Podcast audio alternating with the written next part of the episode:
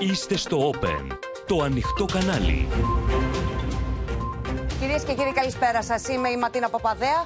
Ελάτε να δούμε μαζί τα νέα της ημέρα στο κεντρικό δελτίο ειδήσεων του Open που αρχίζει αμέσως τώρα. Συνελήφθησαν δύο άτομα για τη δολοφονία του δημοσιογράφου Γιώργου Καραϊβάζ. Το δεύτερο μέρος της μεγάλης δημοσκόπησης της MRB για το Open. Ο Δημήτρης Μαύρος ακτινογραφεί τους αναποφάσεις τους. Σύγκρουση για τα ψηφοδέλτια επικρατείας με πρώτη την Ειρήνη Αγαπηδάκη η Νέα Δημοκρατία με όφωνα Ηλιόπουλο ο ΣΥΡΙΖΑ. Προκλητικός ο Κασιδιάρης κατά τη μεταγωγή του στα δικαστήρια με υποδοχή από χρυσαυγίτες κλακαδόρους. Διώξεις στον πρώην πρόεδρο του ΟΣΕ και σε μέλη της Επιτροπής που εισηγήθηκε τη μετάταξη του μοιραίου σταθμάρχη. Μεγαλώνει η ανησυχία για την υγεία του Ερντογάν. Ματέωσε προεκλογική ομιλία. Σοκ από άγριο ξυλοδαρμό 11χρονου μέσα σε προάβλιο δημοτικού σχολείου στα Πατήσια.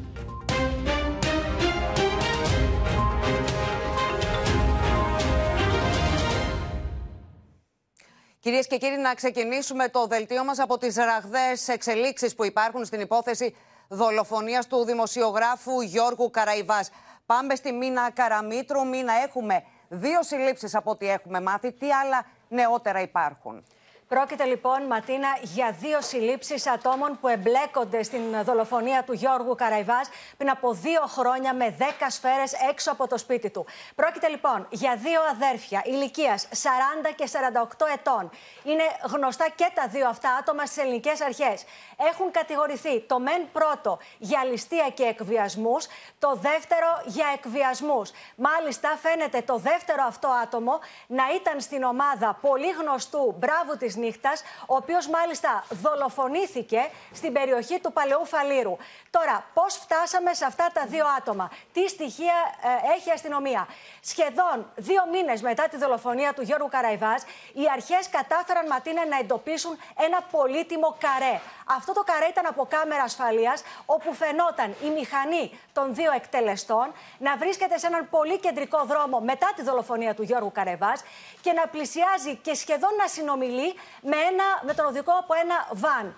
Βάλα λοιπόν στο μικροσκόπιο αυτό το βαν διαπίστωσαν οι αρχές σε ποιον ανήκει, ποιος βρίσκεται πίσω από αυτό, ο ιδιοκτήτης που βρίσκεται πίσω από αυτό το βαν και έτσι κατάφεραν να φτάσουν στα δύο αδέρφια. Μάλιστα θέλω να σας πω ότι ο ένας από τους δύο κατηγορείται, έχει ένταλμα και για άλλη ανθρωποκτονία ενός πολύ γνωστού ε, bodybuilder ε, στην περιοχή του Γαλατσίου, ο οποίος επίσης είχε σχέσεις με ανθρώπους της ε, νύχτας. Τώρα, ε, θέλω επίσης να σας πω ότι δεν ήταν κλεμμένη μηχανή που χρησιμοποιήθηκε από τους ε, εκτελεστές. Είχαν παραποιηθεί τα στοιχεία της, η πινακίδα δηλαδή κυκλοφορίας. Και τώρα, Ματίνα, φτάνουμε στο πιο ουσιαστικό και στο πιο κομβικό. Γιατί αυτοί θα κατηγορηθούν για συναυτουργία. Μπορεί κάποιοι των ανθρωποκτονιών να λένε στις συζητήσεις ότι ίσως να είχαν και έναν πιο αναβαθμισμένο ρόλο. Κάποιοι από αυτούς, μάλιστα, να κάνουν και πιο, θα έλεγα, ε, αισιόδοξες εκτιμήσεις ότι μπορεί να είχαν σχέση ακόμα και για την εκτέλεση. Πάντως η δικογραφία τους πάει ε, για ως ε, συγκατηγορούμενους. Ε, είναι μια υπόθεση στην οποία συγκέντρωσαν τα στοιχεία, έστειλαν τη δικογραφία στον ανακριτή, του είπαν τι στοιχεία είχαν για αυτά τα δύο άτομα και ο δικαστικός λειτουργός ήταν που έβγαλε τα εντάλματα. Όσον αφορά τώρα ποιος βρίσκεται πίσω από τη δολοφονία του Γιώργου Καραϊβάς. Γιατί το θέμα είναι ποιος έδωσε την εντολή. Οι αρχές λοιπόν πρέπει να σας πω ότι γνωρίζουν ποιο είναι το άτομο αυτό. Δύο χρόνια τώρα προσπαθούν να βρουν στοιχεία. Μέχρι στιγμής, παρά το γεγονός ότι και οι πιέσεις που του έχουν ασκηθεί είναι ασφικτικές, δεν έχουν καταφέρει να βρουν αυτό το στοιχείο το οποίο θα μπορούσε σήμερα να βγάλει ένταλμα και για αυτό το πρόσωπο ο ανακριτής. Όμως υπάρχουν πληροφορίες ότι από τη στιγμή που στα χέρια τους υπάρχουν δύο άτομα και μάλιστα φαίνεται ότι τα άτομα αυτά είχαν ενεργό ρόλο στη δολοφονία του Γιώργου Καραϊβάς, αυτό τους κάνει να αισιοδοξούν ότι θα μπορέσουν να φτάσουν στο σημείο να κατηγορηθεί σε, σε, σε ένα επόμενο διάστημα και ο ηθικός αυτούργος. Αυτός δηλαδή που βρήκε τους εκτελεστές και είπε στην ουσία σκοτώστε τον Γιώργο Καραϊβάς. Μια εκτέλεση, η οποία θέλω να σας πω ότι οι αξιωματικοί του ανθρωποκτονιών εκτιμούν Ματίνα ότι τουλάχιστον έξι άτομα πήραν μέρος σε αυτή την εκτέλεση Και κλείνοντα να σας, να σας πω ότι ήταν μια εκτέλεση με 10 σφαίρες, 10 σφαίρες οι οποίες οι δύο ήταν στο κεφάλι του Γιώργου Καραϊβάς και μία στο λαιμό. Μάλιστα. Μίνα Καραμήτρου, σε ευχαριστούμε πολύ για όλες αυτές τις ε, πληροφορίες που μας ε, μετέδωσες. Δύο χρόνια μετά τη δολοφονία λοιπόν του Γιώργου Καραϊβάζ έχουμε κοντά μας και τον Παναγιώτη Στάθη. Παναγιώτη, καλησπέρα. καλησπέρα. μια, μια υπόθεση που έχει συγκλονίσει όχι μόνο το δημοσιογραφικό κλάδο, αλλά ολόκληρο το Πανελλήνιο. Ναι, είναι σημαντικό καταρχήν για τους δημοσιογράφους που βλέπουμε ξαφνικά ότι δύο χρόνια μετά, έχουν περάσει δύο χρόνια, μην ξεχνάμε, όπου μέρα μεσημέρι ένας δημοσιογράφος, ένας άνθρωπος, πυροβολήθηκε έξω από το σπίτι του με 10 σφαίρες, με μια πραγματικά πρωτοφανή αλαζονία από αυτά που περιγράφει και η Μίνα Καραμίτρου. Οι άνθρωποι πήγαν με τη δική τους μοτοσυκλέτα Φέρεται να λέει αστυνομία τουλάχιστον. Αυτά είναι τα στοιχεία που έχει η αστυνομία. Είναι σημαντικό λοιπόν για τις δημοσιογραφικές ενώσεις, για τους δημοσιογράφους, για όλους μας να γίνει ένα βήμα σε αυτή την κατεύθυνση. Δεύτερον, να θυμίσω ότι η χώρα έχει επικριθεί σφοδρά για το γεγονός ότι επί δύο χρόνια δεν είχαν βρεθεί στοιχεία, δεν είχε οδηγηθεί η αστυνομία και οι διοκτικές αρχές σε κάποιο σημείο που να δείχνει, που να κατατείνει προς την εξεχνίαση του εγκλήματος. Αυτό αφορούσε τόσο το Ευρωκοινοβούλιο, με αναφορές σε πάρα πολλές επιτροπές, δυσμενέστατα τα σχόλια για τη χώρα μας και για το κράτος δικαίου. Συμπεριλαμβανόταν ακόμα και στην έκθεση του State Department σχετικά με την κατάσταση του κράτους δικαίου στην Ελλάδα το γεγονός ότι δεν είχε ξεχνιαστεί η δολοφονία του Γιώργου Καραϊβάζ. Αυτό λοιπόν είναι πράγματι μια σημαντική εξέλιξη. Ναι. Τρίτο θέμα όμως. Θα πρέπει αυτά τα στοιχεία να είναι ικανά να οδηγήσουν λίγο παρακάτω την υπόθεση. Πολύ ωραία το περιέγραψε η Μίνα Καραμίτρου. Τα στοιχεία δόθηκαν στην εισαγγελία και η εισαγγελία εκτίμησε ότι είναι ικανά βάση ενδείξεων, γιατί για ενδείξεις μιλάμε αυτή τη στιγμή, να προχωρήσει παρακάτω. Ήθε να φτάσουμε στους πραγματικούς ενόχους, στους πραγματικούς δολοφόνους, όπου εκτέλεσαν εν ψυχρό έναν άνθρωπο, έναν δημοσιογράφο στο κέντρο Στον της Στον πυρήνα της υπόθεσης. Στον πυρήνα ακριβώς της υπόθεσης. Να φτάσουμε στους ενόχους, να βγουν στο φως όλα τα στοιχεία και να έχουμε σε κοινή θέα πλέον τους ανθρώπους που εκτέλεσαν έναν δημοσιογράφο. Έναν άνθρωπο καταρχήν και έναν δημοσιογράφο. Μάλιστα. Και έναν οικογενειάρχη να προσθέσουμε λοιπόν. Ναι. Παναγιώτη Στάθη, σε ευχαριστούμε πολύ. Θα συναντηθούμε και στη συνέχεια του δελτίου στη μεγάλη δημοσκόπηση της MRB για το Open. Προς το παρόν, σε αφήνω στην πολιτική επικαιρότητα, κυρίες και κύριοι, με την ανακοίνωση των συνδυασμών επικρατείας από τα δύο μεγαλύτερα κόμματα. Συνεχίζεται η προεκλογική μάχη με τις κάλπες να ανοίγουν σε 23 ημέρες από σήμερα. Νέα Δημοκρατία και ΣΥΡΙΖΑ φάνηκε να αφήνουν στην άκρη το κριτήριο της αναγνωρισιμότητας, επιλέγοντας πρόσωπα με πολιτική αναφορά ή υψηλή επιστημονική συγκρότηση για τους συνδυασμούς επικρατείας. Και τα δύο ψηφοδέλτια πάντως έχουν έντονο το άρωμα γυναίκας. Σε πανηγυρικό τόνο η ανακοίνωση των ονομάτων που θα πλαισιώνουν το ψηφοδέλτιο επικρατείας της Νέας Δημοκρατίας με τον ίδιο τον Κυριακό Μητσοτάκη να δίνει το παρόν και να παρουσιάζει έναν έναν τους 15 υποψηφίους. Αναζητούσα με άλλα λόγια πολύ περισσότερο την αναγνώριση και λιγότερο την αναγνωρισιμότητα. Ε, πολύ περισσότερο ε, το είναι από το Θεαθήνε. Επικεφαλής η Ειρήνη Αγαπηδάκη, Γενική Γραμματέας της Δημόσιας Υγείας και ακολουθεί ο αναπληρωτής Υπουργός Οικονομικών Θεόδωρος Κυλακάκης. Στην τρίτη θέση, ως εκπρόσωπος του απόδημου ελληνισμού, ο Χρήστος Τηλιανίδης. Μια ακόμα γυναίκα στην τέταρτη θέση, η Ιωάννα Λιτρίβη, διευθύνουσα σύμβουλος του Εθνικού Οργανισμού Πιστοποίησης Προσόντων. Στην πέμπτη θέση, ο Γενικός Γραμματέας Καταπολέμησης της Φτώχειας, Γιώργος Σταμάτης. Και στην έκτη θέση, η ιδρύτρια της πλατφόρμας Υπέροχες Γυναίκες Νεφέλη Χατζιωαννίδου. Στη 15η και τιμητική θέση, ο Αντώνης Γαρδέλης, παλαιός τέλεχος της Νέας Δημοκρατίας. Με το ψηφοδέλτιο επικρατείας της Νέας Δημοκρατίας, ο κ. Μητσοτάκης επιβεβαίωσε πέρα από την πολιτική και την κοινωνική του απομόνωση.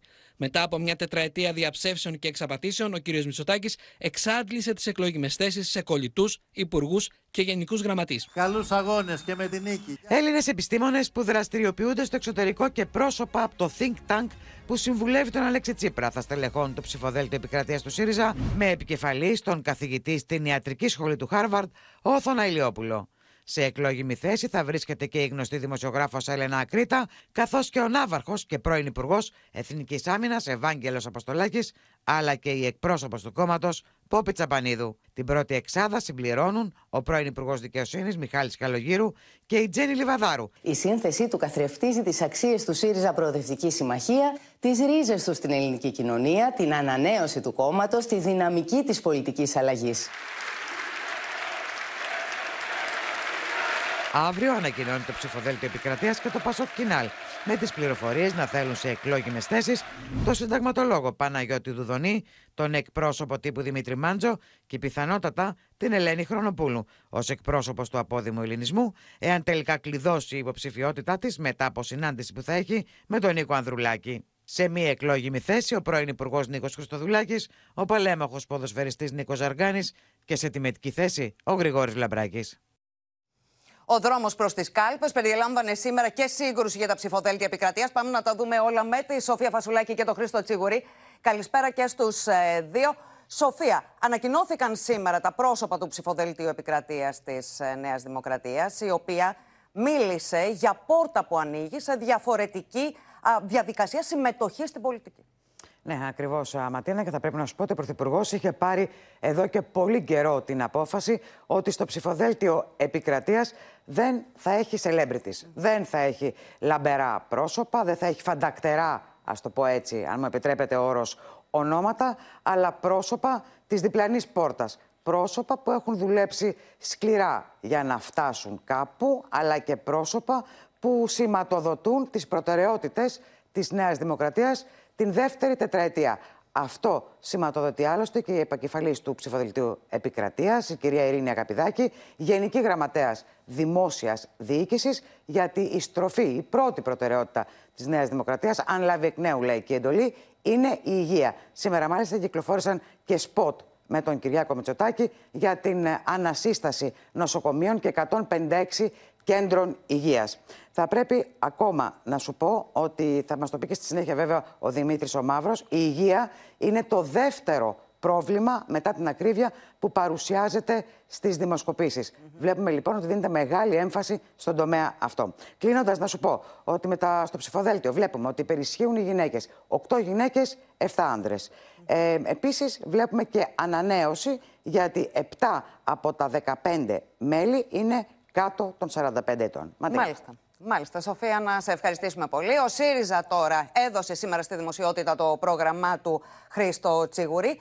Πού επικεντρώνεται, ποιοι είναι οι στόχοι; Το πρόγραμμα ε, δημοσιεύεται μαζί με τον ε, συνδυασμό επικρατείας. Ε, θα εξειδικευτεί ε, το επόμενο διάστημα και θα παρουσιαστεί σε ειδική εκδήλωση από τον Αλέξη Τσίπρα. Ο οποίος στοχεύει σε ειδικά ακροατήρια, ειδικότερα σε εκείνους που δοκιμάζονται και σε όσους νιώθουν την πίεση στον προπολογισμό τους από την ακρίβεια. Έτσι λοιπόν έχει ένα τρίπτυχο ο κ. Τσίπρας, παρουσιάζει όλο αυτό το διάστημα που βασίζεται στην αύξηση στην μισθών, στη μείωση των τιμών και στη ρύθμιση των χρεών. Ε, μάλιστα, παρουσιάζει ένα κομμάτι του προγράμματος αυτού που είναι πρόγραμμα 50 ημερών. Αν εκλεγεί, λοιπόν, υποστηρίζει ο ΣΥΡΙΖΑ για, σε μια προοδευτική κυβέρνηση, θα εφαρμόσει άμεσα συγκεκριμένα μέτρα. Μπορούμε να δούμε κάποια από αυτά. Για την αύξηση μισθών, για παράδειγμα, υποστηρίζει ότι θα αυξήσει άμεσα τον κατώτατο μισθό στα 880 ευρώ, θα δώσει 10% αύξηση των μισθών στο δημόσιο τομέα και τη αριθμική αναπροσαρμογή ανά έτος για την αντιμετώπιση του πληθωρισμού. Τώρα, στην αντιμετώπιση της ακρίβειας, ειδικά στον τομέα των καυσίμων, ε, δεσμεύεται ότι θα μειώσει τον ειδικό φόρο κατανάλωσης στα καύσιμα, τον φόρο προστιθέμενης αξίας στα τρόφιμα στο 6% και την κατάργηση του, της καταβολής του ειδικού φόρου κατανάλωσης στο αγροτικό πετρέλαιο. Και βέβαια, κυρίως για τους συνταξιούχους, για να αυξήσει την αγοραστική τους δυνατότητα, θα έχει μια άμεση ε, αύξηση στις συντάξεις στο 7,5%. Ε, εκ νέου, 13η σύνταξη την είχε νομοθετήσει το 2019, πλήρης έως τα 500 ευρώ και από εκεί και πάνω σταδιακά αναπλήρωση. Επίσης, είναι γνωστή η πρόθεσή του να προχωρήσει σε αναστολή πληστηριασμών για ένα τρίμηνο μέχρι να ισχύσει το νέο πλαίσιο για τη ρύθμιση των χρεών. Μάλιστα. Χρήστο Τσιγουρή, σε ευχαριστούμε. Φουλάρουν τις μηχανές τους στα κόμματα με το βλέμμα στραμμένο στις κάλπες της 21η Μαου. Η Νέα Δημοκρατία ξορκίζει τη χαλαρή ψήφο της απλής αναλογικής, ενώ δημοσκοπικά δείχνει να κερδίζει έδαφος σε σχέση με τα ποσοστά της αμέσως μετά την τραγωδία των τεμπών. Ο ΣΥΡΙΖΑ καλεί τους πολίτες να επιλέξουν μια προοδευτική κυβέρνηση με κορμό την αξιωματική αντιπολίτευση, θεωρώντας εφικτή την πρωτιά. Δημοσκοπικά κέρδη κατά 1,7% σε σχέση με την προηγούμενη μέτρηση καταγράφει η Νέα Δημοκρατία στη δημοσκόπηση της MRB για το Open, ανακτώντας μέρος από το χαμένο έδαφος μετά την τραγωδία των τεμπών. Συγκεκριμένα, το κυβερνών κόμμα καταγράφει προβάδισμα 5,1% έναντι του ΣΥΡΙΖΑ στην πρόθεση ψήφου επί των εγκύρων. Σύμφωνα με τη δημοσκόπηση, η Νέα Δημοκρατία συγκεντρώνει 31,3%, ΣΥΡΙΖΑ 26,2%, το ΠΑΣΟΚ 8,7%, το ΚΚΕ 5,8%, το κόμμα Έλληνες 4,2%, το ΜΕΡΑ 25 3,4% και η Ελληνική Λύση 3,2%. Η χαλαρή ψήφος μπορεί να οδηγήσει σε μία συγκυβέρνηση ΣΥΡΙΖΑ, Βαρουφάκη, Πασόκ, που η οποία μπορεί να είναι καταστροφική. Ο ΣΥΡΙΖΑ θα πάει στις εκλογές πολύ καλύτερα από ό,τι τον δίνουν οι δημοσκοπήσεις. Θεωρώ απολύτως εφικτό το στόχο της πρωτιάς τις εκλογές.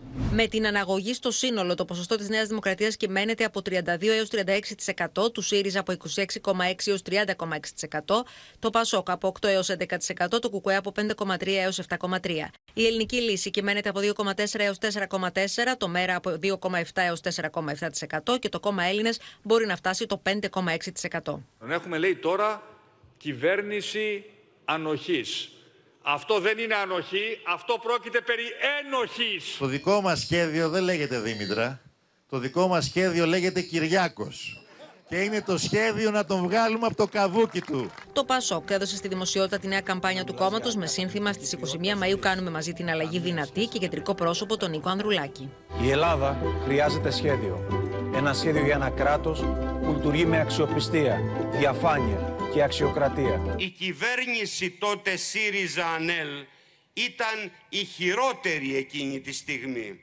Η σημερινή κυβέρνηση Μητσοτάκη είναι η χειρότερη μέχρι σήμερα. Η Νέα Δημοκρατία είναι σε πανικό. Σε πανικό όχι γιατί θέλει να κυβερνήσει. Όχι. Αλλά γιατί απλά ο Πρωθυπουργός έχει πρόβλημα με τη δική του καρέκλα. Σε καμία συγκυβέρνηση. Να πάμε εμείς τώρα να πάρουμε καμία υπουργική λιμουζίνα, το έχουμε αποδείξει ότι μας ενδιαφέρει. Σε μια είδηση που έγινε γνωστή πριν από λίγο, πάμε στον Παναγιώτη Στάθη. Παναγιώτη, έρευνα για το κόμμα του Κυριάκου Βελόπουλου διέταξε ο επικεφαλής της αρχής για το ξέπλυμα βρώμικου χρήματος. Ναι, νομίζω ότι τα προβλήματα για τον κύριο Βελόπουλο έχουν να κάνουν πέρα από τα δημοσκοπικά που είδαμε ότι πιέζεται μετά τις καταγγελίες των εμφύλιο στο κόμμα του. Παρεμβαίνει η αρχή για το ξέπλυμα χρήματος και λέει θα κάνω έρευνα για να δω αν ευσταθούν οι καταγγελίες του κυρίου Μιλονάκη που έκανε δημοσίως και εδώ στην πρωινή εκπομπή ε, που ήταν προσκεκλημένος μας. Και λέει ότι εμείς δίναμε ένα πεντακοσάρικο μαύρα κάθε μήνα όλοι οι βουλευτές στο κόμμα. Το οποίο λέει και η κυρία Αλεξοπούλου, η οποία αποχώρησε επίσης από την ελληνική λύση. Καταλαβαίνουμε τώρα ότι όλες οι εμπλεκόμενες πλευρές θα κληθούν για να δώσουν εξηγήσεις και να θα γίνει και διαχειριστικός έλεγχος βέβαια στα βιβλία του κόμματος. Γιατί το να παίρνει μαύρα χρήματα, όπως καταγγέλει, ξαναλέω ο κύριος Μιλονάκη και η κυρία Αλεξοπούλου, το να παίρνει μαύρα χρήματα να πηγαίνουν στο ταμείο ενός κόμματος είναι και σοβαρά ηθικό και πολιτικά θέμα, και ηθικά και πολιτικά. Είναι βέβαια και βαρύ κακούργημα αυτό, όπως καταλαβαίνουμε. Ο κύριος Βελόπουλος, βέβαια, να πω ότι έχει απαντήσει με μηνύσεις. Λέει θα κάνω μηνύσεις, θα έχεις διαψεύσει. Mm-hmm. Ακριβώς. Δημοσίως όλα αυτά. Απ' την άλλη πλευρά, ο κύριος Μιλονάκη λέει θα απαντήσω και εγώ με μηνύσεις και έχω στοιχεία να τα αποδείξω. Και μάλιστα υπενήχθηκε εδώ, στην πρωινή εκπομπή που του κάναμε τη συνέντευξη, είπε ότι έχω και μάρτυρες εγώ. Που και άλλοι βουλευτές λένε ναι, δίναμε πεντακοσάρικα κάθε μήνα μαύρα στο ταμείο του κόμματος. Mm-hmm. Να δούμε τι θα βγάλει η έρευνα. Επαναλαμβάνω, ο κύριος Βελόπουλος το αρνείται το συγκεκριμένο θέμα. Οπότε όλα αυτά μπαίνουν στο επίκεντρο έρευνας. Να σε ευχαριστήσω πολύ, Παναγιώτη. Προκλητικός εμφανίστηκε στα δικαστήρια της Ευελπίδων ο καταδικασμένος Χρυσαυγήτη Ηλίας Κασιδιάρης, ο οποίος δικαζόταν για υπόθεση υποκίνησης ρατσιστικού μίσους, με υποστηρικτές του μέσα και έξω από τη δικαστική αίθουσα να τον επεφημούν. Στο μεταξύ, απορρίφθηκαν οι προσφυγές του Ηλία Κασιδιάρη και του Δημήτρη Μιχάκη από τον Άριο Πάγο, με τις οποίες ο ένας τρεφόταν κατά του άλλου για την ονομασία των κομμάτων τους. Από την νεόμιλία, όχι από αυτή. Προκλητικός ο Χρυσαυγήτης Κασιδιάρης στα δικαστήρια της Ευελπίδων κατά τη μεταγωγή του από τις φυλακές Δομοκού για να δικαστεί με τα απομήνυση του Παναγιώτη Δημητρά, του επικεφαλής του Ελληνικού Παρατηρητηρίου Συμφωνιών του Ελσίνκι, επειδή είχε αποκαλέσει μέσα στη Βουλή το 2018 μειονοτικούς βουλευτές ως Τούρκους πράκτορες. Μέσα στα δικαστήρια, ο παδί του Κασιδιάρη φωνάζουν συνθήματα στήριξής του με τον ίδιο να χαμογελά. Λίγο αργότερα κρίνεται αθώος και αποχωρεί εν μέσω επιφημιών από υποστηρικτές του. Όλα απαιτεί τον Ηλία στη Βουλή. Πριν από από λίγο, ο Άριος Πάγος απέρριψε την προσφυγή που είχε καταθέσει κατά του Εθνικού Κόμματος Έλληνες, ο Δημήτρης Μιχάκης, ιδρυτής του Κόμματος Έλληνες από το 2012, με την οποία ζητούσε να αναγνωριστεί το δικό του κόμμα ως δικαιούχος του ονόματος Έλληνες και να αφαιρεθεί η ονομασία από το κόμμα που ίδρυσε ο έγκλειστος Χρυσαυγήτη. Προσπαθούμε, όχι μόνο για μας, αλλά και για όλο τον ελληνικό λαό, να μην γίνει εκμετάλλευση του ονόματος αυτού του ιερού των Ελλήνων από ιδεολογίες ακραίες. Ταυτόχρονα ομόφωνα απορρίφθηκε από τον Άριο Πάγο και η προσφυγή Κασιδιάρη κατά του κόμματος Μιχάκη. Το κομματίδιο αυτό δεν έχει κατέλθει ποτέ στις εκλογές. Ο άνθρωπος που το εκπροσωπεί είχε απορροφηθεί από την Ένωση Κεντρών. Ο Άριος Πάγος πάντως καλείται μέχρι τις 2 Μαου να αποφασίσει για την κάθοδο ημί του κόμματος Κασιδιάρη και αν αυτός παραμένει ο πραγματικός αρχηγός. Ο Άριος Πάγος θα είναι ιδιαίτερα αυστηρός σε όλες τις προποθέσει. Θα προβεί και στην ιδιαίτερα δύσκολη κρίση εάν το κόμμα ε, το οποίο το, το, κόμμα ΕΑΝ και το κόμμα Έλληνες συνδέονται ως προς την πραγματική τους ηγεσία. Ποιος έχει τον πραγματικό ηγετικό πολιτικό ρόλο σε αυτό το κόμμα. Ε, ο κύριος Κασιδιάρης ή ε, ο κύριος Κανελόπουλος. Ο άνθρωπος αυτός έχει τη στήριξη ανθρώπων από τον κρατικό μηχανισμό. Το γεγονός ότι όπως σας είπα πριν βρίσκονται πρόθυμοι, πρώην ανώτατοι δικαστική και στρατιωτική για να παριστάνουν την ηγεσία του κόμματός του και να τον ξεπλένουν απέναντι στον Άριο Πάγο είναι αρκετά ενδεικτικό. Μετά τον αποκλεισμό του κόμματος Εμφιετζόγλου Μπογδάνου, είχαμε και δεύτερη απόφαση του Αριού Πάγου που φρενάρει Στέλλα Παπαμιχαήλ, το κόμμα της Αφροδίτης Λατινοπούλου. Έχουμε, όπως φαίνεται, σκηνικό πολλών προσφυγών στα δεξιά της Νέας Δημοκρατίας, στη δεξιά πολυκατοικία, όπως λέμε, με αποτέλεσμα να έχουμε και αποκλεισμούς κομμάτων. Όπως είπα και εσύ, πρώτος χαμένος ήταν χθες το κόμμα των κυρίων Μπογδάνου και Εμφιετζόγλου, το οποίο δεν μπορεί να κατέβει στις εκλογές μετά από προσφυγή που έγινε για ονοματοκλοπή και σφετερισμό εθνικού συμβόλου. Σήμερα τέθηκε, αποφασίστηκε από τον Άριο Πάγο να τεθεί εκτός εκλογικής διαδικασίας και το κόμμα της Αφροδίτης Λατινοπούλου μετά από προσφυγή του Κωνσταντίνου Μπογδάνου, πάλι για ονοματοκλοπή. Το κόμμα λεγόταν, λέγεται Πατρίδα της κυρίας Λατινοπούλου προσέφυγε ο κύριος Μπογδάνος και ε, δικαιώθηκε η προσφυγή του για ονοματοκλοπή και παράνομη ιδιωτικοποίηση συμβόλου. Να θυμίσουμε ότι η κυρία Λατινοπούλου ήταν στο κόμμα του κυρίου Μπογδάνου και αμέσως μετά διαγράφηκε. Επίσης, να σας πω ότι ο κύριος Μπογδάνος στράφηκε και κατά της εθνικής δημιουργίας των κυρίων Τζίμερου και Κρανιδιώτη. Προσφυγή η οποία απορρίφθηκε και έτσι κανονικά το κόμμα θα κατέβει στις εκλογές, η εθνική δημιουργία. Ενώ να σας πω ότι με τη σειρά τους οι κύριοι Τζίμερος και Κρανιδιώτης προσέφηγαν ε, για τη συμμετοχή του Κομμουνιστικού Κόμματος στις εκλογές με το επιχείρημα ότι δεν πληρεί τους όρους του άρθρου 29 του Συντάγματος. Ματίνα. Μάλιστα. Στέλλα, να σε ευχαριστήσουμε πολύ.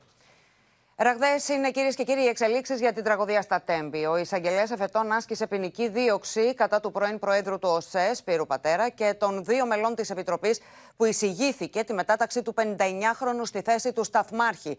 Ενώ το Συμβούλιο Εφετών απέρριψε την αίτηση αποφυλάκησης του 63χρονου επιθεωρητή.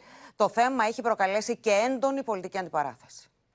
Με τη συμπλήρωση δύο μηνών από την τραγωδία των Τεμπών, ο κύκλος των κατηγορουμένων διευρύνεται. Ο προϊστάμενος τη Αγγελίας Εφετών Λάρισας άσκησε ποινική δίωξη σε βάρος του πρώην Προέδρου του ΟΣΕ Σπύρου Πατέρα και δύο μελών της Επιτροπής που εισηγήθηκαν τη μετάταξη του 59χρονου στη θέση του Σταθμάρχη αισθανόμαστε μια μερική ικανοποίηση. Έγινε μια αρχή, έστω και 60 μέρες μετά. Σύμφωνα με τον εσωτερικό κανονισμό του ΟΣΕ, το όριο ηλικίας για τη μετάταξη είναι τα 48 έτη και ο Σταθμάρχης είχε συμπληρώσει τα 59.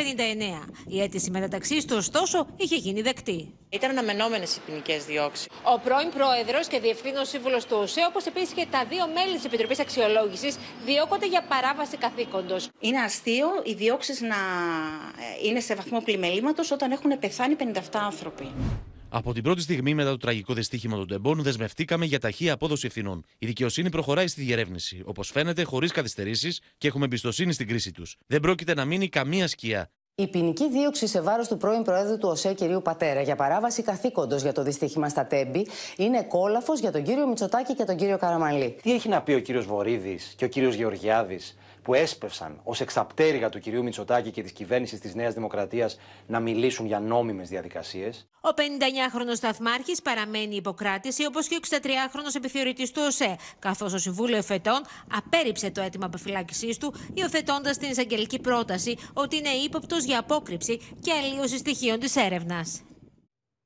Και στο σημείο αυτό, κυρίες και κύριοι, έχουμε κοντά μας και να καλησπερίσω τον Δημήτρη Μαύρο και τον Παναγιώτη Στάθη, τον είχαμε αφήσει και νωρίτερα α, στο στούδιο, για να δούμε το δεύτερο μέρος της μεγάλης δημοσκόπησης της MRB για το Open. Καλησπέρα, Δημήτρη. Καλησπέρα. Πριν περάσουμε λοιπόν να δούμε τα όσα καινούρια έχουμε, τα σημαντικά ευρήματα, μαζί και την ακτινογραφία των αναποφάσιστων, να θυμηθούμε από χθες την πρόθεση ψήφου, εκεί που το είχαμε αφήσει λοιπόν. Στο 29,7 Νέα Δημοκρατία, 24,9 ΣΥΡΙΖΑ, 8,3 ΠΑΣΟΚ, ΚΚΕ 5,5, Ελληνική Λύση 3, 3,2 Μέρα 25, Έλληνες Εθνικό Κόμμα 4, Πλεύση Ελευθερίας 1,1, Εθνική Δημιουργία 1. Το σύνολο της αδιευκρίνησης ε, ψήφου είναι στο 13%. 4,8 μονάδες η διαφορά των ε, δύο κομμάτων.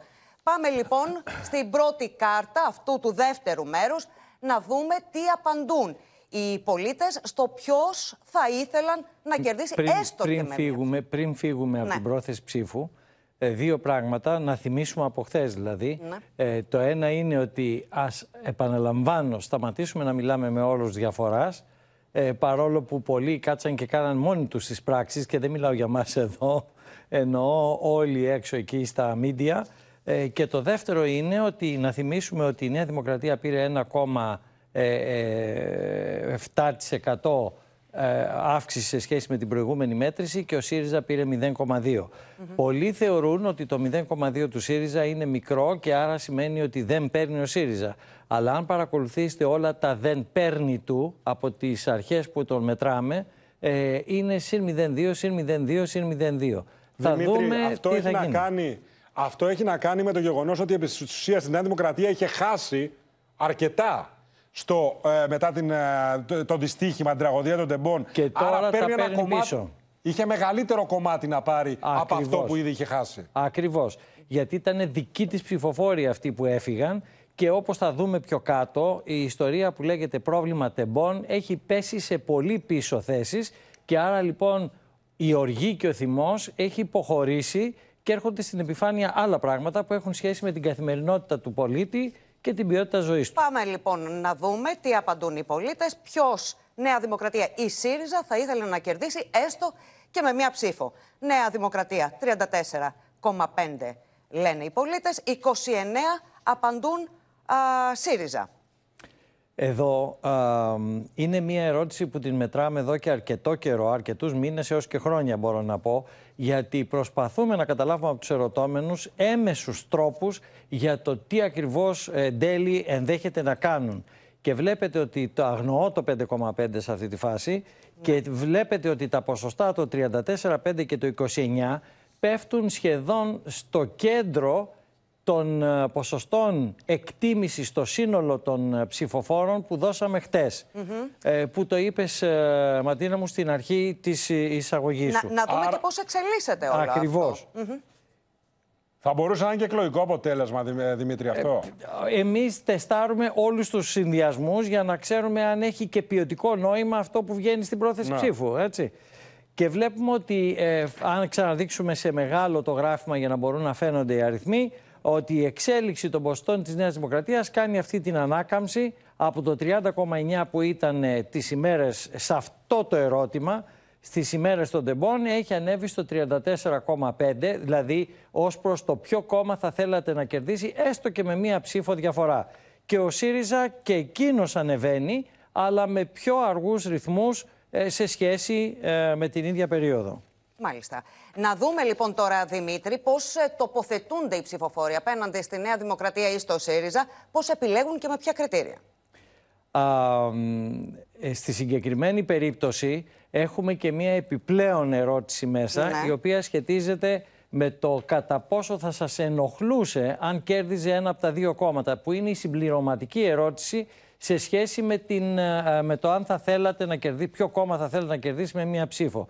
Και βλέπετε ότι η Νέα Δημοκρατία ακόμα δεν έχει ανακάμψει, διότι εξακολουθεί έστω και με 0,1% να προηγείται σε ενόχληση σε σχέση με το ΣΥΡΙΖΑ ή αν θέλετε αυτό να είναι μια ισοπαλια σε σχέση με το τι βλέπουμε. Μάλιστα, αυτό είναι το τι θα ενοχλούσε. Πάμε λοιπόν τώρα να δούμε ποια είναι τα κριτήρια. Πώς επιλέγουν Νέα Δημοκρατία ή ΣΥΡΙΖΑ. Ε, πριν πάμε στα ποιοτικά χαρακτηριστικά, εδώ θα πρέπει να συζητήσουμε λίγο την ιστορία που λέγεται αν επιλέγουν ενεργητικά ένα κόμμα ή αν το επιλέγουν ως αναγκαίο κακό. Και βλέπετε ότι το άθροισμα του ενεργητικά και αναγκαίο κακό, παρόλο που για τη Νέα Δημοκρατία το ενεργητικά είναι 19-4 και το αναγκαίο κακό είναι 16-2, το άθροισμά τους κάνει 35-6 και από κάτω ακριβώς έχουμε τα ποσοστά τα αντίστοιχα του ΣΥΡΙΖΑ όπου ενεργητικά τον επιλέγει το 15% και ως αναγκαίο κακό πάλι ένα 15%. Πάλι τα ίδια νούμερα. Ας ξανακρατήσουμε στο μυαλό μας λοιπόν ότι υπάρχει το 35-6 και το 30 από κάτω, πράγμα το οποίο λέει πράγματα. Έτσι. Μάλιστα. Είναι Μάλιστα. διαρκώς τα ίδια νούμερα βλέπουμε εδώ, Δημήτρη. Ακριβώς. Για αυτή τη στιγμή βέβαια, έτσι. Ακριβώς. Γιατί και έχουμε βλέπετε... τρεις εβδομάδες ακόμα μπροστά μας. Ποιος Εννοείται, δεν το συζητώ. Και βλέπετε ότι ο πολιτικός χρόνος είναι πάρα πολύ πυκνός σε γεγονότα.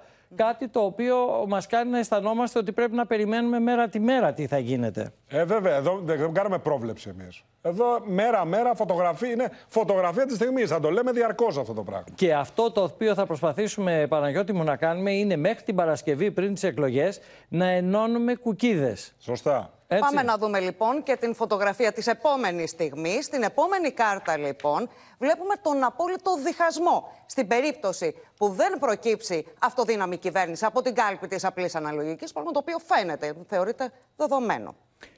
Ε, εδώ έχουμε δει ότι η ιστορία του τι θέλετε σε περίπτωση που δεν έχουμε κυβέρνηση σήμερα είναι ε, κάτι που άκουσα από έναν σημαντικό άνθρωπο ότι σαν να ρίξαμε ένα κέρμα στον αέρα και έκατσε κάθετα. ούτε από τη μία μεριά ούτε από την άλλη. Λοιπόν, 45-45 είναι το αν θα ήθελα συνεργασία ή εκλογές, μόνο που ε, εάν δούμε τα διαχρονική, τη διαχρονική τους εξέλιξη, η συνεργασία πέφτει και συναντιέται με, την, ε, με τις εκλογές. Περίπου σε αυτό το ίδιο ποσοστό. Έχει να κάνει, φαντάζομαι, Δημήτρη, και με το αφήγημα των κομμάτων και με το γεγονός ότι επιμένει τόσο πολύ η Νέα Δημοκρατία σε αυτό και συσπηρώνει και τον κόσμο της με αυτόν τον τρόπο. Γύρω από το, αυτό το αφήγημα. Ε, ναι, γιατί κοιτάξτε να δείτε. Ε, ο κόσμος εν τέλει θα μπερδευτεί. Και εκεί που ε, μιλούσαμε στην αρχή ότι αυτό το μπέρδεμα και η απογοήτευση μπορεί να πει μαζευτείτε όλοι μαζί και κάνετε μία κυβέρνηση, στο τέλος μπορεί να πει ναι, αλλά η μία πλευρά δεν μπορεί να συνεννοηθεί. Ναι, Οπότε με την άλλη. βρίσκομαι μέσα στη μέση και άρα λοιπόν ε, ας Αυτό ψηφίσω προκρίνω. αυτοδυναμία. Πάμε λοιπόν να δούμε για Ε, όλα ας αυτά τα ψηφίσω σενάρια, εκλογές. γιατί υπάρχουν ευρήματα στην έρευνα Δημήτρη. Αμ, πάμε λοιπόν να δούμε, επειδή στις πρώτες εκλογές δεν φαίνεται να προκύπτει αυτοδύναμη κυβέρνηση, τα σενάρια συνεργασίας που θα ήθελαν Ναι. οι ψηφοφόροι να συμβούν στις ε, επόμενες εκλογές. Στις Οι δύο μπλε μπάρες είναι οι εναλλακτικές στις οποίες η Νέα Δημοκρατία είναι ο κορμός. Η απάνω μπάρα είναι εκεί που η Νέα Δημοκρατία είναι μόνο με το Πασόκ και η από κάτω μπάρα, η πιο μικρή μπλε, είναι εκείνη που λέει ότι η Νέα Δημοκρατία, Πασόκ και άλλα δεξιά κόμματα. Και αυτό παίρνει ένα 27,2% ενώ ήταν 24,5% σε προηγούμενη φάση και οι δύο κόκκινες μπάρες είναι τα αντίστοιχα ποσοστά για κορμό ΣΥΡΙΖΑ ε, είτε με το Πασόκ μόνο, είτε σε συνδυασμό με κόμματα μικρότερα της αριστεράς, που είναι 25,6. Είναι μια διαφορά, ένα κόμμα κάτι, κοντά στο 2%, όταν την προηγούμενη φορά αυτό το ποσοστό ήταν 24,4. Άρα λοιπόν από ισοπαλία ξαφνικά γέρνουμε, ε, όπως δείχνουν οι ποιοτικοί δείκτες, να προηγείται έστω και με πολύ μικρό ποσοστό ο κορμός Νέα Δημοκρατία. Μάλιστα. Και βεβαίως, εκείνο το οποίο βλέπουμε να παίρνει. Καταρχάς, βλέπετε ότι όλα τα ποσοστά είναι μικρά. Δεν υπάρχει κάποια. Ε, κάποιος υψηλός νικητής. Αρχίζουν και μοιράζονται λίγο-λίγο με συμμετοχή και των τριών και άλλων κομμάτων, περίπου η οικουμενική κυβέρνηση δηλαδή, παίρνει 12%, 11,5%. Ε, Νέα Δημοκρατία και ΣΥΡΙΖΑ δεν το βλέπει ο κόσμος, είναι 4% και τα άλλα σενάρια τα οποία είναι ο καθένας ό,τι θα ήθελε να πει γιατί οφείλουμε να του δίνουμε εναλλακτικές. Μάλιστα. Πάμε λοιπόν να ανοίξουμε το κεφάλαιο αναποφάσιστη, τη μεγάλη δεξαμενή των αναποφάσιστων. Βοήθησέ μας, Δημήτρη, να δούμε την ακτινογραφία. της Α, της, ε, κατηγορίας. ε, η αναποφάσιστη είναι η μεγάλη ιστορία και η πονεμένη ιστορία κάθε φορά για να μπορέσουμε να καταλάβουμε λίγο παραπάνω τι θα μπορούσαμε να περιμένουμε από αυτούς τους ανθρώπους. Ε, οι άνθρωποι λοιπόν αυτοί, να θυμίσουμε ότι όταν τους αναλύσαμε σε επίπεδο α, δημογραφικών χαρακτηριστικών εξακολουθούν πεισματικά να είναι γυναίκες κατά τα δύο τρίτα, είναι νεαρές ηλικίες, αλλά και οι ηλικίες 45-54, είναι αστικές περιοχές όπως τις ξέραμε πάντα και αυτά είναι σταθερά χαρακτηριστικά. Όμως αξίζει να μελετάμε και την ιστορία που λέγεται αν θα πάνε να ψηφίσουν. Γιατί συζητείται ήδη στο πολιτικό τοπίο το ενδεχόμενο να μην πάει να ψηφίσει να αυτή η αντιευκρίνηση. Ακριβώς. Παρ' όλα αυτά, υπάρχει ένα 64%, δηλαδή δύο στους τρεις αναποφάσεις τους, οι οποίοι δηλώνουν ότι θα πάνε να ψηφίσουν. Είναι μεγάλη μπάρα. Και υπάρχει το 1 στους 4, 25% που λένε όμως ότι υπάρχει πιθανότητα να μην πάω. Όταν ο μέσος Έλληνας δίνει την πιθανότητα να μην πάει στο 13%. Και Μεγάλο νούμερο. Βεβαίως. Και τα δύο ποσοστά αυτά είναι αυξημένα σε σχέση με την εμπειρία που έχουμε από το παρελθόν. Άρα όπου... λες ότι θα υποχωρήσει ενδεχομένως μέχρι να φτάσουμε δεν το στις ξέρω, Δεν το ξέρω Παναγιώτη μου τι θα γίνει τελικά. Ενδέχεται να επιμείνει η αποχή, μπορεί και να μην επιμείνει, αλλά αυτή τη στιγμή τα νουμεράκια είναι μεγάλα. Και εν πάση περιπτώσει προσγειούμενα τα ποσοστά αυτά ε, θα καταλήξουν μάλλον σε μεγαλύτερο ποσοστό από ό,τι από είχαμε. συνήθως. Ε, από συνήθως και από το 19. Μάλιστα, πάμε να δούμε λοιπόν πώς νιώθουν αυτοί οι ψηφοφόροι, οι αναποφάσιστοι, ποια είναι τα συναισθήματά τους.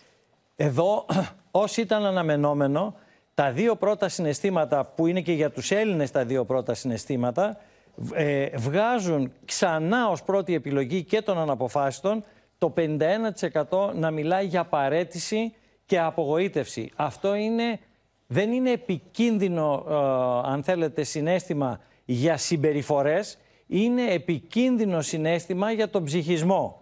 Ε, και ε, ο ψυχισμός δεν εξωτερικεύεται, δεν λέγεται ούτε στις έρευνες. Ναι. Με αποτέλεσμα μπορούμε να δούμε περίεργα πράγματα επειδή ο κόσμος έχει κάτσει αποκαμωμένος σε ένα καναπέ της ζωής του. Και από Μπορεί εκεί να πρέπει να το και την αποχή αυτό, Δημήτρη, έτσι δεν είναι; Ακριβώς. Ακριβώς, είναι συνδεδεμένο. Και είναι ε, μεγαλύτερο από το, από το μέσο όρο. Πάντως, η μέση όρη, για να ναι. καταλάβετε, ε, είναι 43 για το μέσο Έλληνα η παρέτηση, 51 για τον ε, αδιευκρίνηστο ψηφοφόρο, 41% η οργή για το μέσο Έλληνα, 44% η οργή για τους αναποφάσιστους ανθρώπους. Πάμε. Ωραία. Πάμε να δούμε λοιπόν και το επάγγελμά τους. Περισσότερα στοιχεία για τους Εδώ στην πραγματικότητα είναι μία συνάντηση του, των πολιτών διαμέσου της έρευνας και των απαντήσεών τους σε σχέση με τα κόμματα. Δηλαδή τα κόμματα βοηθούνται να καταλάβουν ποιοι είναι αυτοί οι οποίοι ουσιαστικά μένουν να αποφασίσουν και ας σκεφτούν και ας πράξουν. Φαίνεται λοιπόν ότι εκεί που η αδιευκρίνηση ψήφος είναι πάνω από τους μέσους Έλληνες είναι στους ιδιωτικούς υπαλλήλους, mm -hmm. στους άνεργους, στους υπεύθυνους νοικοκυριού και σε άλλο κόμμα που είναι σε άλλο κόμμα, σε άλλο επάγγελμα το οποίο είναι πολλά πολλά πολλά μικρά επαγγέλματα. Αλλά εν πάση περιπτώσει οι ιδιωτικοί υπάλληλοι και οι άνεργοι εκπροσωπούνται πολύ έντονα μέσα στην αδιευκρίνηση ψήφο. Όπως και οι γυναίκες με τα υπεύθυνη νοικοκυριά. Που το είπαμε στην αρχή. Τα δύο τρίτα της αδιευκρίνησης είναι γυναίκες. Έτσι. Η επόμενη ερώτηση και η επόμενη κάρτα τώρα αφορά στα σημαντικότερα προβλήματα. Πώς ιεραρχούν τα προβλήματα; Και εδώ πέρα έχουμε το έβριμα που μία δημοσιογράφος του Open υπενήχθηκε νωρίτερα όταν ε, είχε το ρεπορτάζ για την υγεία. Εδώ η σειρά δεν αλλάζει παρά μόνο ε, σε ένα σημείο το οποίο θα σας το πω είναι η ακρίβεια πρώτη και πάνω από το μέσον όρο, μέσα στους αναποφάσεις τους, είναι η υγεία που είναι στο 33,3 όταν για τους μέσους Έλληνες είναι δεύτερο πρόβλημα, αλλά είναι στο 21,6, δηλαδή στο 22%. Σκεφτείτε λοιπόν για τη Μέση Ελλάδα η υγεία απασχολεί το 22% του πληθυσμού και για τους αναποφάσεις τους το 33%. Είναι τεράστιο άλμα που σημαίνει ότι εκεί και δεν το έχουμε ερμηνεύσει όλοι καλά. Σωστά. Γιατί κρύβεται η υγεία από πίσω ξαφνικά; Υποτίθεται ότι δεν βιώνουμε έξαρση του COVID. Υποτίθεται ότι δεν φοράμε μάσκες. Άρα φεύγοντας άλλα προβλήματα από την επικαιρότητα, ξαφνικά έρχεται μια καθημερινότητα μπροστά, που το ένα σαφώς είναι η ακρίβεια και το δεύτερο πράγμα είναι πράγματα που παραδοσιακά ήταν ψηλά και σημαίνουν ποιότητα ζωής. Και, όχι το πρώτο από αυτά είναι η υγεία. Και ανασφάλεια του πολίτη που συνδέεται με το συνέστημα, νομίζω Δημήτρη, με από το γεγονός ότι αν μου συμβεί κάτι, πώς θα καλυφθώ εγώ; Στις μέρες που ζούμε θα είναι πάρα πολύ δύσκολο να δώσω λύση. Και τα δύο προβλήματα από τα σημαντικά που αλλάζουν φορά είναι η οικονομική ανάπτυξη της χώρας που πέφτει στην τέταρτη θέση και η διαφάνεια διαφθορά περνάει στην τρίτη μέσα στους αναποφάσεις τους. Μάλιστα. Πάμε λοιπόν και στο αμυγός πολιτικό κομμάτι που αφορά τους αναποφάσεις τους. Αν θα ήθελαν Νέα Δημοκρατία η ΣΥΡΙΖΑ να κερδίσει έστω και με μία ψήφο. Εδώ βλέπετε ότι οι δύο πρώτες μπάρες είναι πολύ κοντύτερες από ότι είναι το κανένα κόμμα δεν θα ήθελα να κερδίσει με μία ψήφο διαφορά και μέσα στους αναποφάσεις τους φυσικά και το δεν ξέρω δεν απαντώ ακόμα πιο ψηλά αλλά βλέπετε ότι σε αυτά τα δύο σε αυτές τις δύο κοντές μπάρες προηγείται η Νέα Δημοκρατία με 2% θα ήθελα να κερδίσει. Ε, εδώ μπορεί κάποιος να πει Α, κερδίζει η Νέα Δημοκρατία, αλλά από την άλλη μεριά, εγώ λέω ότι μπαίνω στον πειρασμό να πω ότι η διαφορά είναι δύο μονάδες. Έτσι. Ωραία. Να δούμε λοιπόν και το πώς αξιολογούν το πρόγραμμα του, του κάθε κόμματος. Και εδώ έχουμε την, αρχίζουμε και μπαίνουμε στην ουσία των λεπτομεριών. Το σίγουρα και μάλλον θετικά, ε, θετικές αξιολογήσεις για την ε, Νέα Δημοκρατία και για το síριζα από τους αδιευκρίνιστους ψηφοφόρους έχουμε 25-5 θετικές για το πρόγραμμα της Νέας Δημοκρατίας και 17,9-18% για το πρόγραμμα του ΣΥΡΙΖΑ. Όταν στο σύνολο ήταν 40,8 και 33,9. Εντάξει. Άρα και εδώ υπάρχει μια μικρή ε, προήγηση ή να προηγείται, εν πάση περιπτώσει, η, η κυβέρνηση. Και το σίγουρα μάλλον αρνητικά είναι τεράστια τα νούμερα, όπως βλέπετε, είναι στο 46, 4 και στο 54 και υπάρχουν και τα 28 που είναι το δεν ξέρω, δεν μπορώ να τα αξιολογήσω. Σας θυμίζω ότι είχαμε ρωτήσει χθες και το δείξαμε για το πόσο αισθάνεστε ότι, είναι, ότι ενημερώνεστε παρκώς για τα προγράμματα των κομμάτων και το 70% του συνόλου των Ελλήνων έλεγε δεν είμαι επαρκώς ενημερωμένος και το 80 μέσα στην αδιευκρίνηση ψήφων, δηλαδή 10 μονάδες πιο πάνω, έλεγε το ίδιο πράγμα, ότι δεν είμαι επαρκώς ενημερωμένος. Πάντως, Δημήτρη, ούτε προγραμματικά ψηφίζουν οι Έλληνες, όπως φαίνεται, από την ενημέρωση που έχουν για από αυτά που βλέπουμε, ούτε θετικά προς ένα κόμμα επί της ουσίας. Ε, συμφωνώ, αλλά αυτό σχετίζεται και με την ατζέντα που τους έρχεται από τα ΜΜΕ. Διότι όταν συμβαίνουν γεγονότα μέσα, παραδείγματος χάρη στο, στο κόμμα του κυρίου Βελόπουλου, μοιραία αυτό αποκτά με βάση τον τρόπο που έχουμε εκπαιδευτεί ως Έλληνες ε, να ξεφεύγουμε από την, τα προβλήματά μας και να ψάχνουμε να βρούμε πρόσωπα. Ξέρετε, ο Έλληνας συνδέει την, τα, τα κριτήριά του πάντα με πρόσωπα. Προφανώς. Απ' την άλλη πλευρά και τα κόμματα δεν φέρουν στην ατζέντα μπροστά πράγματα τα οποία θα έπρεπε επί της ουσίας με αυτά να ασχολούμαστε κι εμείς. Ναι, γιατί ακολουθούν τη στρατηγική Παναγιώτη μου της αρνητικής ε, ρητορικής. Ακριβώς. Και είδαμε να ζητούν περισσότερη και πιο επαρκή ενημέρωση. Τώρα, είδαμε νωρίτερα τους ψηφοφόρους να διχάζονται για το τι πρέπει να γίνει αν δεν προκύψει αυτοδύναμη κυβέρνηση. Πάμε να δούμε, Δημήτρη, τι λένε και οι αναποφάσιστε γι' αυτό. Βεβαίως. Ε, και εκεί που είχαμε την απόλυτη ισοπαλία και το κέρμα να στέκεται όρθιο με, στο σύνολο των Ελλήνων, μέσα στους α, αδιευκρίνιστους ψηφοφόρους ε, συγχωρήστε μου αυτή την έκφραση, δεν είναι σωστή. Απλά για να συντομεύουμε τις ε, τοποθετήσεις μας, ε, η συνεργασία προηγείται με 47,5% ενώ οι νέες εκλογές πάνε πίσω, είναι γύρω στις 15 μονάδες χαμηλότερα το να γίνουν εκλογές. Κοινώς η αδιευκρίνηστη ψήφος θέλει συνεργασίες. Άρα τα κόμματα τα οποία είναι διατεθειμένα να συνεργαστούν, γιατί η κυβέρνηση μιλάει για αυτοδυναμία, πρέπει να αφήσουν διεξόδους για να μπορέσουν να επιλεγούν και όχι αδιέξοδα έτσι να, όπως το να γίνεται δούμε, αυτή Δημήτρη, τη στιγμή. Τι, τι κυβερνήσεις θέλουν. Ακριβώς. Οι κυβερνήσεις λοιπόν τις οποίες θέλουν είναι α, κυβέρνηση με κορμό τη Νέα Δημοκρατία και το ΠΑΣΟΚ ζητάει το, 16, το 13,3% και κυβέρνηση συνεργασίας Νέα Δημοκρατία, Πασό και άλλες μικρότερες δεξιές δυνάμεις, άλλο ένα 3%. Το σύνολο 17 περίπου της 100 των αδιευκρίνηστων ψηφοφόρων θέλει κυβέρνηση με κορμό Νέα Δημοκρατία και το αντίστοιχο με κορμό το ΣΥΡΙΖΑ είναι 10,3% και τέλος υπάρχει μέσα στην αδιευκρίνηστη ψήφο ένα 18,2% το οποίο λέει ε, θέλω οικουμενική 3,8% Νέα Δημοκρατία ΣΥΡΙΖΑ, δηλαδή μόνο αυτούς τους δύο παίκτες και 21,4% κάποιο άλλο κριτήριο συνεργασιών. Ανεβαίνει η οικουμενική εδώ από ό,τι καταλαβαίνουμε. Ε, Πολύ σε πάντα σχέση. ήταν, ε, Παναγιώτη, και λίγο είναι. Και λίγο διότι είναι, στο ναι, έχεις παρελθόν δίκιο. όταν βάζαμε στο τραπέζι την εποχή των μνημονίων περί οικουμενικής κυβέρνησης, τα ποσοστά ήταν Πολύ κτηνώδη Να. στην Πολύ οικουμενική. Ωραία. Να δούμε τώρα και τι κυβέρνηση θέλουν οι ψηφοφόροι του κάθε κόμματος από το του 2019 οι ψηφοφόροι. Εδώ η επιλογή έχει γίνει ως εξής. Αυτά που βλέπετε κάτω τα λογάκια δεν είναι ε, τα δύο ίδια, δηλαδή Κορμός Νέα Δημοκρατία και οι δύο μπλε μπάρες, Κοσμός ΣΥΡΙΖΑ και οι δύο κόκκινες μπάρες, αλλά είναι στους ψηφοφόρους του κάθε κόμματος του 2019 ποιες είναι οι δύο μεγαλύτερες ε, α, α, επιλογές από τα είδη συνεργασιών που είχαν να επιλέξουν.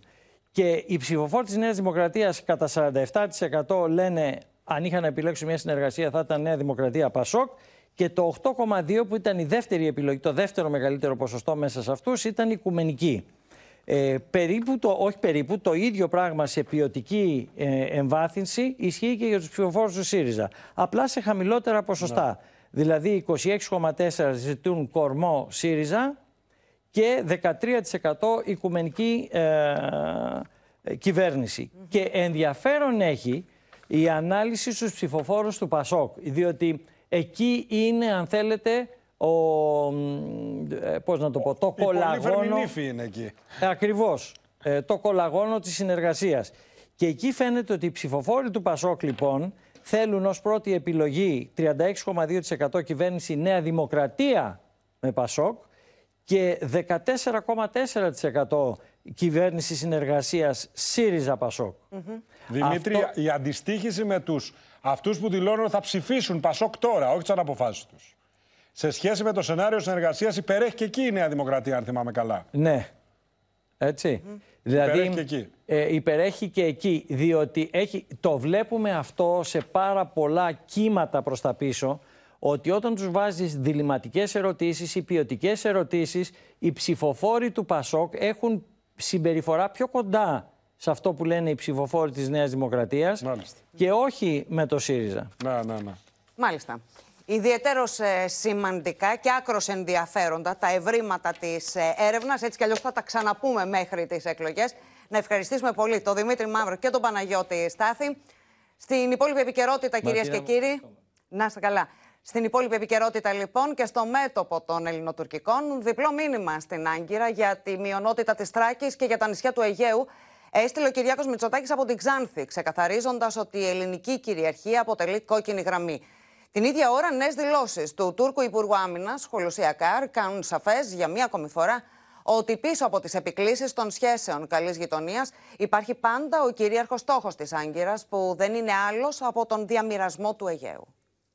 Οι σχέσεις μας δεν πρέπει να δηλητηριάζονται με μύθους γύρω από τη θρησκευτική μειονότητα της Θράκης. Οι ελληνοτουρκικές σχέσεις δεν έχουν θέση στην ένταση της προεκλογικής περίοδου, είπε ο Πρωθυπουργός, αναφερόμενος στην επιστροφή της Άγκυρας στην τακτική των προκλήσεων και των αμφισβητήσεων και απευθυνόμενος στην τουρκική ηγεσία, έστειλε μηνύματα για τη μουσουλμανική μειονότητα της Θράκη, αλλά και για την ελληνική κυριαρχία στο Αιγαίο. Η τουρκική ηγεσία θα ήταν καλό να αντιληφθεί ότι η πραγματικότητα δεν αλλάζει παραχαράσοντας την ιστορία και τις συνθήκες. Ούτε βάφοντας αυθαίρετα στο χάρτη με κόκκινο χρώμα νησιά και περιοχές που ήταν, είναι και θα είναι πάντα γαλάζιες. Την ίδια ώρα, ο Υπουργός Άμυνας της Τουρκίας, Χουλουσιακάρ, έκανε σαφές για μία ακόμη φορά ότι πίσω από τις επικλήσει των σχέσεων καλής γειτονίας υπάρχει πάντα ο κυρίαρχος στόχος της Άγκυρας, που δεν είναι άλλος από τον διαμοιρασμό του Αιγαίου. Ege Denizi diyoruz, dostluk ve barış denizi olsun. Buradaki zenginlikler taraflarca adil bir şekilde paylaşılsın. Çok temel konu bu.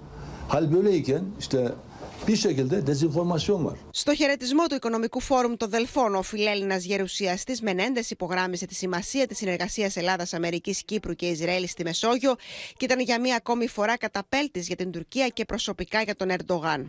Η πρωτοβουλία 3 συν 1 όχι μόνο αποτελεί ακρογωνιαίο λίθος στην ευρύτερη συνεργασία, αλλά και ανάχωμα σε επικίνδυνους ηγέτες όπως ο Ερντογάν και ο Πούτιν, που θέλουν να χρησιμοποιήσουν την ενέργεια ως όπλο για την επίτευξη των σκοπών τους. Πάντως, ο Αμερικανός πρέσβης Τζορτ Τζούνι κράτησε ίσες αποστάσεις στα ελληνοτουρκικά. I think when we get past both elections, I think you will see a very genuine effort by both countries to solve the irritants in their relationship. Στην Τουρκία δεν λένε να κοπάσουν οι φήμες για την υγεία του Ερντογάν, ο οποίος ακυρώνει τη μία προεκλογική εμφάνιση μετά την άλλη. Την ίδια ώρα, το φιλοκουρδικό κόμμα ανακοίνωσε επισήμως πως στηρίζει Κιλιτζντάρογλου. Άλλη μια προεκλογική εμφάνισή του ακύρωσε ο Ταγί Περντογάν, φουντώνοντας τα σενάρια ότι αντιμετωπίζει σοβαρό πρόβλημα υγείας.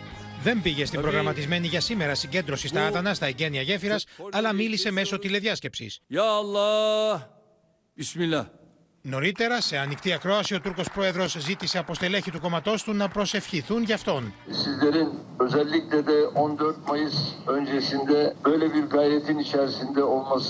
Sizlerin özellikle de 14 Mayıs öncesinde böyle bir gayretin içerisinde olması adeta bana da bir şifa kaynağı oldu. Hem dualarınızı bekliyorum. Οι διαβεβαιώσεις του Υπουργού Υγείας ότι ο Ερντογάν είναι καλά διαψεύστηκαν και από την εικόνα του Τούρκου Προέδρου, ο οποίος εμφανίστηκε καταβεβλημένος στη χθεσινή του βιντεοσύνδεση για τα εγγένεια του πυρηνικού σταθμού στο Ακούγιου. geçirmiş olduğu enfeksiyöz gastroenteritin etkisi azalmış durumda. Bugün de programına devam etmeyeceği açıklandı ve açıkçası yurttaşlar olarak Türkiye Cumhuriyeti Devleti'nin yurttaşları olarak ne olup bittiğini anlamaya çalışıyoruz. Τη Δύση κατηγόρησε ευθέω για τι φήμε σχετικά με την υγεία του Ερντογάν ο Υπουργό Εξωτερικών Μευλού Τσαβούσογλου, βλέποντα πίσω από τα σενάρια που κυκλοφορούν του γκουλενιστέ.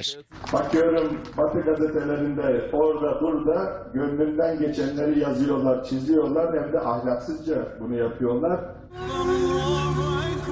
Την ίδια ώρα το κυβερνητικό στρατόπεδο στοχεύει ξανά στα θρησκευτικά και εθνικιστικά αντανακλαστικά των ψηφοφόρων με ένα νέο κλιπ για τη μετατροπή της Αγίας Σοφίας σε τζαμία από τον Ερντογάν. Hak yerine getirdi en büyük niyazını. Kıldı Ayasofya'da ikindi namazını. İşte o günden beri Türk'ün malı İstanbul. Στην αντιπολίτευση πάντως το φιλοκουρδικό κόμμα ΧΑΝΤΕΠΕ με ποσοστό σχεδόν 12% στη Βουλή ανακοίνωσε και επίσημα πως στηρίζει τον υποψήφιο για την Προεδρία και Μάλκι Λιτζντάρογλου. Birlikte, birleşe birleşe bu ülkeye demokrasi, bu ülkeye aydınlığı, bu ülkeye bereketi, bu ülkeye huzuru getireceğiz. Στο μέτωπο του πολέμου, μπαράζ πυραυλικών επιθέσεων δέχθηκε η Ουκρανία τα ξημερώματα. Το Κίεβο κατηγορεί τη Μόσχα για χτύπημα μάχων με περισσότερου από 20 νεκρούς ανάμεσά του παιδιά. Μαζική επίθεση με πυράβλους και drones στην κεντρική Ουκρανία. Εκρήξεις συνταράσσουν περιοχέ σε ούμαν και Ντνίπρο. Ένα ракет потрапила в житловий дев'ятиповерховий будинок. Οι διασώστε καταβάλουν προσπάθειε να απεγκλωβίσουν ανθρώπου μέσα από τα συντρίμμια πολυκατοικιών. Περισσότεροι από 20 είναι οι νεκροί, ανάμεσά του και παιδιά, ενώ δεκάδε είναι οι τραυματίε. Другий раз взірвало і на нас пішло вже, полетіли всі стекла, все. Я тільки е, е, наділа на себе одіяло повністю на голову і кажу до чоловіка, ти живий чи не живий? Ну це все ж це мгновення, і тут, тут вже таке горить усе, Боже мій, тут уже таке страхіття у вікно нам видно, що Το Κίεβο κατηγορεί τη Μόσχα για επιθέσει σε αμάχου και εγκλήματα πολέμου. Στο στόχαστρο και η Ουκρανική πρωτεύουσα με τις αρχές να ενημερώνουν ότι κατέριψαν 11 πυράβλους και 2 drones. Κάθε τέτοια επίθεση, κάθε κακή πράξη εναντίον της χώρας και του λαού μας, φέρνει το τρομοκρατικό κράτος πιο κοντά στην αποτυχία και την τιμωρία και όχι το αντίστροφο, όπως νομίζουν. Στα ανατολικά, για ουκρανικό πλήγμα σε λεωφορείο στο Ντονιέτσκ μιλάει η Ρωσία, με αποτέλεσμα 7 άνθρωποι να χάσουν τη ζωή τους. Την ίδια ώρα, ο Υπουργός Άμυνας της Ρωσίας από το Νέο Δελχή, όπου συναντάται με τον Κινέζο ομολογό του, εξαπολύει νέα επίθεση εναντίον των Ηνωμένων Πολιτειών και της Δύσης Сегодня Вашингтон и их пособники реализуют свой стратегический замысел, заключающийся в провоцировании других стран к военному противоборству с неугодными с Россией и Китаем. Πίσω στα δικά μα θύμα άγριου ξυλοδαρμού μέχρι λιποθυμία έπεσε ένα 11χρονο, ο οποίο νοσηλεύεται στο παιδόν. Όπω κατήγγειλε η μητέρα του, το παιδί δέχθηκε βίαιη επίθεση από 10 συμμαθητέ του στο προάβλιο του σχολείου. Ακραίο περιστατικό βίας με άγριο ξυλοδαρμό 11χρονου σε δημοτικό σχολείο στα Άνω Πατήσια με θύτε παιδιά μόλις 12 ετών. Αποτέλεσμα η διακομιδή του μικρού αγοριού στο νοσοκομείο Πέδων Αγλαία Κυριακού, όπως καταγγέλει η μητέρα του παιδιού. Το περιστατικό έγινε την ώρα της διδακτικής ώρας. Αυτό είναι το απίστευτο. Έγινε την ώρα που ήταν μπροστά εκπαιδευτική. Τα παιδιά που του επιτέθηκαν είναι μια τάξη μεγαλύτερα. Τον χτυπούσαν χωρίς να σταματάνε και το παιδί ήταν αιμόφυρτο. Το πιο σοκαριστικό είναι ότι τον χτυπούσαν στο κεφάλι. Η αιτία είναι ασήμαντη επειδή του έλεγαν να σηκωθεί από μια θέση που καθόταν στο προάβλιο και εκείνος είπε όχι. Δεν τους έκανε το χατήρι. Ήταν μάγκες του καλά και έλεγαν να φύγουν και κάτι από εδώ και όλο τους πήγαιναν από γήπεδο σε γήπεδο. Και μετά ο το παιδί αυτό, ε, του λέει: Εγώ δεν θέλω να παίξω. Και αυτοί πήγαν κατά πάνω του πέντε άτομα, από εκεί να ήταν, και άρχισαν να το βαράνε. Μάλιστα, γονείς των οποίων τα παιδιά φοιτούν στο συγκεκριμένο σχολείο καταγγέλουν πως δεν ενημερώθηκαν για το περιστατικό και πως το έμαθαν από τις ειδήσει. Ένας φίλος μου έστειλε ένα μήνυμα στο κινητό βλέποντας αυτή την είδηση. Δεν είχα καμία ενημέρωση από την ε, διευθύντρια ούτε από το, το σύλλογο. Σύμφωνα με την καταγγελία της μητέρας του 11χρονου, το παιδί αμέσως μετά τον άγριο ξυλοδαρμό του έπεσε λιπόθυμο μέσα στο προάβλιο του σχολείου. Αυτό που θυμάται είναι να είναι κάτω και να τον χτυπάνε και να τον κλωτσάνε. Σύμφωνα με τις μέχρι τώρα πληροφορίες, το παιδί νοσηλεύεται εκτός κινδύνου και αναμένεται να λάβει εξιτήριο ακόμα και αύριο. Και στο σημείο αυτό ολοκληρώθηκε το κεντρικό δελτίο ειδήσεων. Μείνετε στο Open. Αμέσως μετά ακολουθεί η καθημερινή σειρά Η δική μας οικογένεια. Και στις 9 μην χάσετε την ξένη ταινία Garfield. Κυρίες και κύριοι από όλους εμάς, καλό βράδυ.